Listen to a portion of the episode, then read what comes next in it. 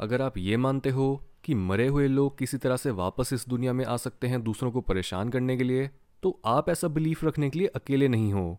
हर चार में से एक इंडियन ये मानता है कि भूत असली होते हैं। भूत प्रेतों की कहानियाँ हमेशा से ही हमारे कल्चर का हिस्सा रही हैं। साइंस पर आने से पहले अगर हम अपने स्क्रिप्चर्स में भूतों के मेंशंस को ढूंढें तो भगवत गीता के चैप्टर नाइन की वर्स ट्वेंटी फाइव में बोला गया है कि जो लोग देवताओं की पूजा करते हैं, वो देवताओं के पास चले जाते हैं। जो अपने पूर्वजों की पूजा करते हैं, वो अपने पूर्वजों के पास ही चले जाते हैं। जो भूतों की पूजा करते हैं, वो खुद भी भूत बन जाते हैं। और जो मेरी पूजा करते हैं, वो मुझमें समा जाते हैं। हाउएवर ये वर्स इंसानों के कर्मों पर फोकस्ड है, ताकि लोग इन बातों को पढ़कर फालतू के कामों में समय बर्बाद करने के बजाय अपने भगवान, यानी सिर्फ़ हाईएस्ट गुड को ही अपना टारगेट बनाएँ। पर योगा सूत्रास और गरुण पुराण जैसे टेक्स्ट में गोस्ट्स को ज़्यादा सिंपली डिसम्बॉडीड बींग्स या फिर नॉन लिबरेटेड और ईवल फोर्स जैसे नाम दिए गए हैं। भूतों में विश्वास भी तभी बढ़ने लग गया था, जब पॉपुलेशन के कई लोग स्पिरिचुअलिटी की तरफ़ मुड़ने लगे थे और फ़िज़िकल दुनिया के पार क्या है, इसे खोजने लगे थे। लेकिन जहाँ असली क्यूरियोसिटी और स्पिरिचुअलिटी ने कई सिविलाइजेशन को एक सॉलिड फाउंडेशन तो दी, जिससे वो रिलीजन कहानियाँ रिचुअल्स और सही तरह से जीने का तरीका क्या होता है, ये फिगर आउट कर पाए। पर इसका एक नेगेटिव आउटकम ये निकला कि बहुत से लोग उन चीज़ों में भी विश्वास करने लगे जिसका रियलिटी से कोई लेना देना नहीं है। और तब से हम भूतों के टॉपिक पर इसी कन्फ्यूज़न से बाहर नहीं निकल पाते कि क्या ये चीज़ एक्चुअल में प्रूवन और रियल है या फिर क्या ये बस एक अंधविश्वास है। वेल well, अगर हम 200 से 300 साल पीछे जाएँ तो तब के समय पर इस चीज़ को बहुत ही शुभ और ज़रूरी माना जाता था कि आप एक मीडियम को घर बुलाकर अपने गुजरे हुए एंसेस्टर से बात करो और उनकी ब्लेसिंग्स लो। एक मीडियम बेसिकली वो इंसान होता है जो क्लेम करता है कि वो मरे हुए लोगों को देख या फिर उनसे बात कर सकता है। मीडियम्स की बढ़ती पॉपुलैरिटी के साथ एक इंसिडेंट ऐसा भी हुआ, जहाँ उन्हें गोस्ट की प्रेजेंस को प्रूव करने के लिए टेबल को छुपी हुई तारों से हिलाते हुए पकड़ा गया। छुपी तारों की मदद से वो ऐसी एक्टिंग करते कि एक रूम में एक प्रेत आत्मा आ चुकी है और वो गुस्से में है और वो आत्मा ही उस टेबल को हिला या फिर उसे हवा में उठा रही है। अकेले इंडिया में ही हज़ारों हॉन्टेड प्लेसेस हैं, जहाँ हर साल कई सौ और हज़ारों गोस्ट साइटिंग्स रिपोर्ट करी जाती हैं। यानी भूतों की असलियत जानने में सिर्फ़ फ्रॉड लोगों की ट्रिक्स को समझने से काम नहीं चलेगा। हमें लोगों के पर्सनल और इंटीमेट एक्सपीरियंसेस को भी अकाउंट में लेना होगा। इसलिए इस एपिसोड में हम साइंटिफिकली एक्सप्लोर करेंगे फाइव डिफरेंट गोस्ट एक्सपीरियंसेस के टाइप्स को और देखेंगे कि क्या साइंस इन हॉन्टिंग्स या फिर गोस्टली एक्सपीरियंसेस को एक्सपोज कर सकती है या फिर नहीं। Number one seeing ghosts paranormal activity से जुड़े विजुअल हेलुसिनेशंस को साइंस अक्सर कार्बन मोनोक्साइड के एक्सपोजर से रिलेट करती है। जब भी कार्बन मोनोक्साइड बॉडी में एंटर करती है, तब वो हमारे खून के साथ मिल जाती है और खून को हमारे वाइटल ऑर्गन्स तक पहुँचने से रोकती है, जिससे डिजीनेस हेलुसिनेशंस और कन्फ्यूज़न क्रिएट होती है। इंडिया में अक्सर ये होता है गैस बेस्ड हीटिंग सिस्टम्स जैसे गैस गीजर्स कुकिंग गैस वाले पाइप्स में लीकेज या फिर रूरल एरियाज़ में जो लोग गैस बेस्ड लैम्प्स के पास रहते हैं उससे। एक और इंटरेस्टिंग फैक्ट ये है कि इस तरह की टॉक्सिक पॉइजनिंग पुराने घरों में ज़्यादा होती है उनके घिसे और पुराने इक्विपमेंट की वजह से। यही रीज़न हो सकता है कि क्यों गोस्ट साइटिंग्स पुरानी बिल्डिंग्स में टिपिकली ज़्यादा रिपोर्ट करी जाती हैं। लेकिन उन गोस्ट साइटिंग्स का क्या? जो सुबह के समय और ऐसी बिल्डिंग्स में होती हैं जहाँ पर गैस लीकेज का कोई चांस ही नहीं है। वेल well, 1980s में ब्रिटिश इंजीनियर विक टैंडी जब अपनी लैब में देर रात तक काम करने लगे थे, तब वो बोलने लगे कि रात के समय उन्हें अपनी लैब में डिप्रेशन और एक अनएक्सप्लेनेबल फीलिंग होती है। उन्हें ऐसा फील होता है जैसे उनके साथ रूम में कोई और भी मौजूद है। उन्होंने रिपोर्ट करा कि उन्हें अपनी आँखों के कोने में आत्माएँ भी दिखने लगी हैं। विक एक रिसर्चर होने की वजह से अपने इस एक्सपीरियंस की जड़ तक पहुँचना चाहते थे और एक दिन उन्होंने नोटिस करा कि उनके आगे उनका एक इंस्ट्रूमेंट काफ़ी तेज़ी से वाइब्रेट कर रहा है। उन्होंने उस वाइब्रेशन के सोर्स को ढूंढना शुरू करा और तब पता लगा कि वाइब्रेशन उनके एक रिसेंटली लगाए गए फ़ैन से निकल कर आ रही है और ये फ़ैन उसी जगह के पास था जहाँ पर उन्हें आत्माएँ दिखती थी।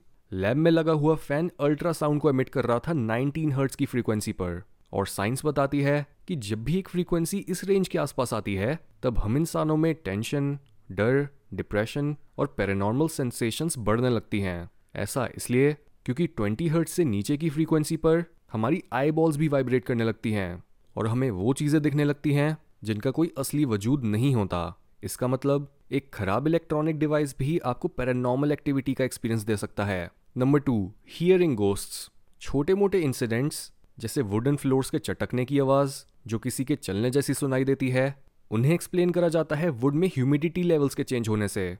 लेकिन जिन लोगों को अपना नाम या फिर कोई और बात सुनाई देती है और इवन जो गोस्ट हंटर्स ईवीपी यानी इलेक्ट्रॉनिक वॉइस फिनोमिनन जैसे डिवाइस की मदद से भूतों की बोली बातों को रिकॉर्ड करने का क्लेम करते हैं, उन्हें साइंस ऑडिटरी पेरेडोलिया बोलती है, जिसका मतलब होता है रैंडम नॉइजेज में अपनी खुद की लैंग्वेज को रिकग्नाइज करना। यानी जिस तरह से कई बार हमें बादलों में कोई चेहरा दिखने लगता है, वैसे ही कई बार हम रैंडम साउंड्स में भी कोई मीनिंग निकालने लगते हैं। नंबर थ्री मूविंग ऑब्जेक्ट्स भूतों को देखना और सुनना तो एक बात है लेकिन क्या साइंस किसी टच के बिना हुई चीज़ों की मूवमेंट्स को एक्सप्लेन कर सकती है? हम अक्सर मूवीज़ में भूतों को ऑब्जेक्ट्स को मूव करते हुए देखते हैं, और ये भी कि किस तरह से गोसली प्रेजेंस इलेक्ट्रॉनिक डिवाइसेस को ख़राब करना शुरू कर देती है। एपिसोड के शुरुआत में हमने मीडियम्स और उनकी छुपी हुई तारों के थ्रू हुई मूवमेंट्स की बात करी थी। इसके साथ ही दरवाजों के अपने आप बंद हो जाने को जोड़ा जाता है एयर प्रेशर के चेंज होने से। और इलेक्ट्रॉनिक डिवाइसेस की मेल फंक्शनिंग यूजली होती है, हवा में कंडेंसेशन और कई फॉरेन पार्टिकल्स जैसे न्यूट्रिनोज की वजह से, जो किसी भी इलेक्ट्रॉनिक सर्किटरी को ईजिली खराब कर सकते हैं। Number four dreaming of ghosts भूतों को सपने में देखना या फिर उठते हुए अपने रूम में एक राक्षस की मौजूदगी को एक्सपीरियंस करना, ऐसी चीज़ों को स्लीप पैरालिसिस से एक्सप्लेन करा जाता है।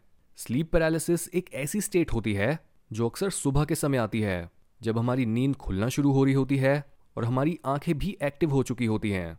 लेकिन हमारी बॉडी पैरालाइज होती है जस्ट बिकॉज़ हमारा मन पूरी तरह से हमारे कॉन्शियस कंट्रोल में नहीं आया होता।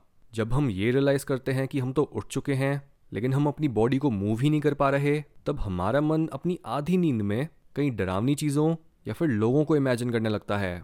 हमें ऐसा फील होता है जैसे कोई एंटिटी हमारी चेस्ट पे बैठी हो और हमारे साथ कुछ बुरा करना चाहती हो। यहाँ तक कि स्लीप पैरालिसिस से जुड़ा डर और डिल्यूजन इतना कॉमन होता है कि ज़्यादातर एलियन एबडक्शंस के केसेस को भी स्लीप पैरालिसिस से ही जोड़ा जाता है। Number five being touched by ghosts science बताती है कि एक सिचुएशन या फिर जगह का कॉन्टेक्स्ट भी पैरानॉर्मल एक्सपीरियंसेस को जन्म दे सकता है। 1997 की एक रिसर्च में 22 पार्टिसिपेंट्स को लिया गया। 11 लोगों के एक ग्रुप को एक थिएटर में ले जाते हुए ये बोला गया कि वो थिएटर हॉन्टेड है, जबकि दूसरे ग्रुप के लिए वो बस एक नॉर्मल थिएटर ही था। इसके बाद जब पहले ग्रुप से उनके एक्सपीरियंसेस के बारे में पूछा गया, तब उन्होंने बताया कि उन्हें अंधेरे कोनों में लोगों के चेहरे, घूरते हुए लोग अननोन आवाज़ें और टच की फीलिंग भी एक्सपीरियंस करने को मिली। जबकि दूसरे ग्रुप ने ऐसा कोई एक्सपीरियंस रिपोर्ट नहीं करा। ये बताता है कि किस तरह से हमारा दिमाग एक डिफरेंट कॉन्टेक्स्ट यानी ये सुनने पर कि एक जगह हॉन्टेड है, वो खुद ही अलग अलग तरह की सेंसेशंस प्रोड्यूस करने लगता है। गोस्ट एनकाउंटर्स का एक बहुत बड़ा पार्ट पैरानोया और फियर ही है। इसके अलावा हम ये भी इमेजिन कर सकते हैं कि शायद भूतों की कहानियों का एक और पर्पस बच्चों और इवन बड़े लोगों को कई पर्टिकुलर चीज़ों को करने से रोकना भी हो सकता है। अगर एक रोड या फिर जगह डेंजरस है तो एक पेरेंट अपने बच्चों को डरा सकता है और उन्हें वहाँ जाने से रोक सकता है ये बोलकर कि वो जगह तो हॉन्टेड है। हाउएवर इन सब साइंटिफिक और रैशनल एक्सप्लेनेशंस के बीच हमें ये याद रखना बहुत ज़रूरी है कि साइंस भूतों को इस बेसिक एजम्पन पर अपने इंस्ट्रूमेंट से कैप्चर करने की कोशिश कर रही है कि भूत फ़िज़िकल रियलिटी में एग्जिस्ट करते हैं। और अगर हमारी ये एजम्पन गलत है तो हमारे सारे साइंटिफिक कंक्लूजन्स भी गलत होंगे। साइंस के एक डेफिनेटिव आंसर के बाद भी भूतों से रिलेटेड बहुत सी ऐसी अजीब चीज़ें हैं, जिसकी कोई एक्सप्लेनेशन नहीं है। भूत से जो लोग पोजेस्ड हो जाते हैं, उनका कॉज भी साइकोलॉजिकल डिस्टर्बेंस बताया जाता है। लेकिन उन लोगों का क्या जो फिजिकली और साइकोलॉजिकली टॉप कंडीशन में थे?